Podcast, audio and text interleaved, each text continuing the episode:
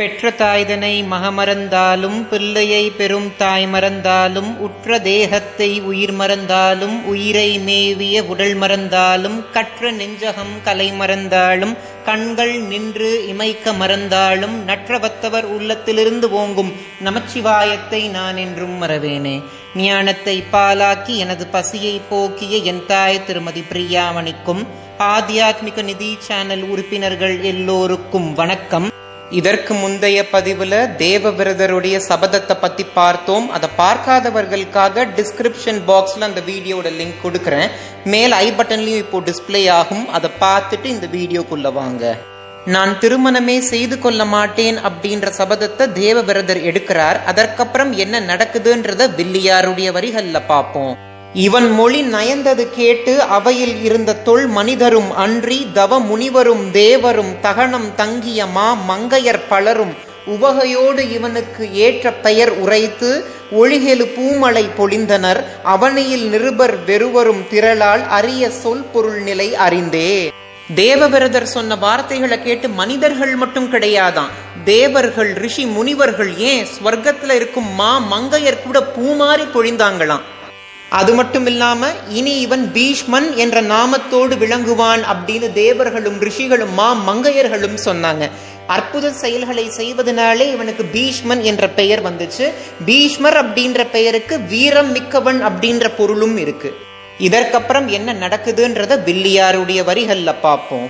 பரிமள வடிவுடைய பாவையை அரசன் பாழல் என்று ஒருபடை நிறுத்தி இருபதம் தொழுது நின்ற மாமகனை இதயமோடு இருகரத் தழுவி நறுமணம் கமழும் சென்னிமேல் வதனம் தாழ்ந்து மோந்து உருகிமுன் தந்தைக்கு உரியதன் இளமை கொடுத்த கோமகனும் உனக்கெதிர் அல்லல் என்று உரைத்தான்.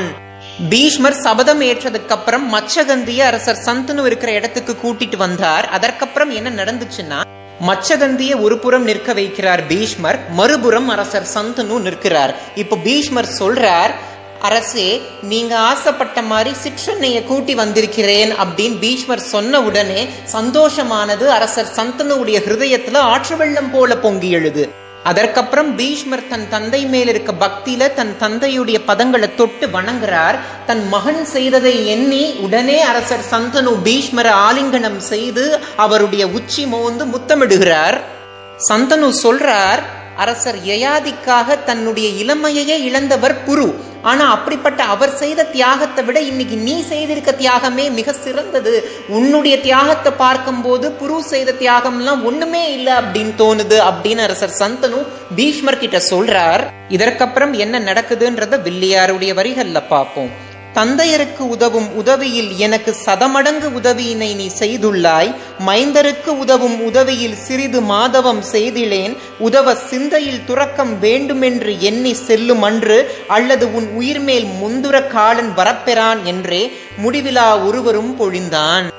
ஒரு மகன் தன் தந்தைக்கு செய்ய வேண்டிய உதவியை விட நூறு மடங்கு அதிகமா நீ எனக்கு செய்திருக்கிற. ஆனா ஒரு தந்தையா நான் உனக்கு செய்ய வேண்டிய உதவியில ஒரு பங்கு கூட செய்யல. அதனால இப்போ நான் உனக்கு ஒரு வரம் தரேன்.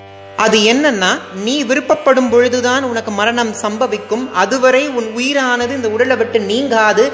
காலன் கூட உன்னை வந்து நெருங்க முடியாது அப்படின்ற ஒரு அற்புதமான வரத்தை அரசர் சந்தனு பீஷ்மருக்கு அளிக்கிறார். இதற்கப்புறம் என்ன நடக்குதுன்றத அடுத்த பதிவுல பார்ப்போம். இந்த வீடியோல நான் சொன்ன தகவல் உங்களுக்கு பிடிச்சிருந்துச்சுன்னா ஆத்தியாத்மிக நிதி சேனலை சப்ஸ்கிரைப் பண்ண மறந்துடாதீங்க. இதற்கு முந்தைய பதிவுகளை நீங்க பார்க்கலன்னா நம்ம சேனல்ல பஞ்சம வேதான்ற பிளேலிஸ்ட் இருக்கும். அதுல நான் இது வரைக்கும் போஸ்ட் பண்ண எல்லா பதிவுகளும் இருக்கும். நீங்க பார்க்காத பதிவை பார்த்து உங்களுடைய கருத்துக்களை கமெண்ட் செக்ஷன்ல எனக்கு தெரியப்படுத்துங்க. இந்த வீடியோ பார்க்குற உங்களுக்கும் உலக மக்கள் எல்லோருக்கும் மறைகளின் உறைவிடமாய் திகழும் தேவி முப்புரையுடைய ஆசிர்வாதம் கிடைக்கணும்னு நான் பிரார்த்தனை செஞ்சுக்கிறேன். நன்றி. ஓம் நம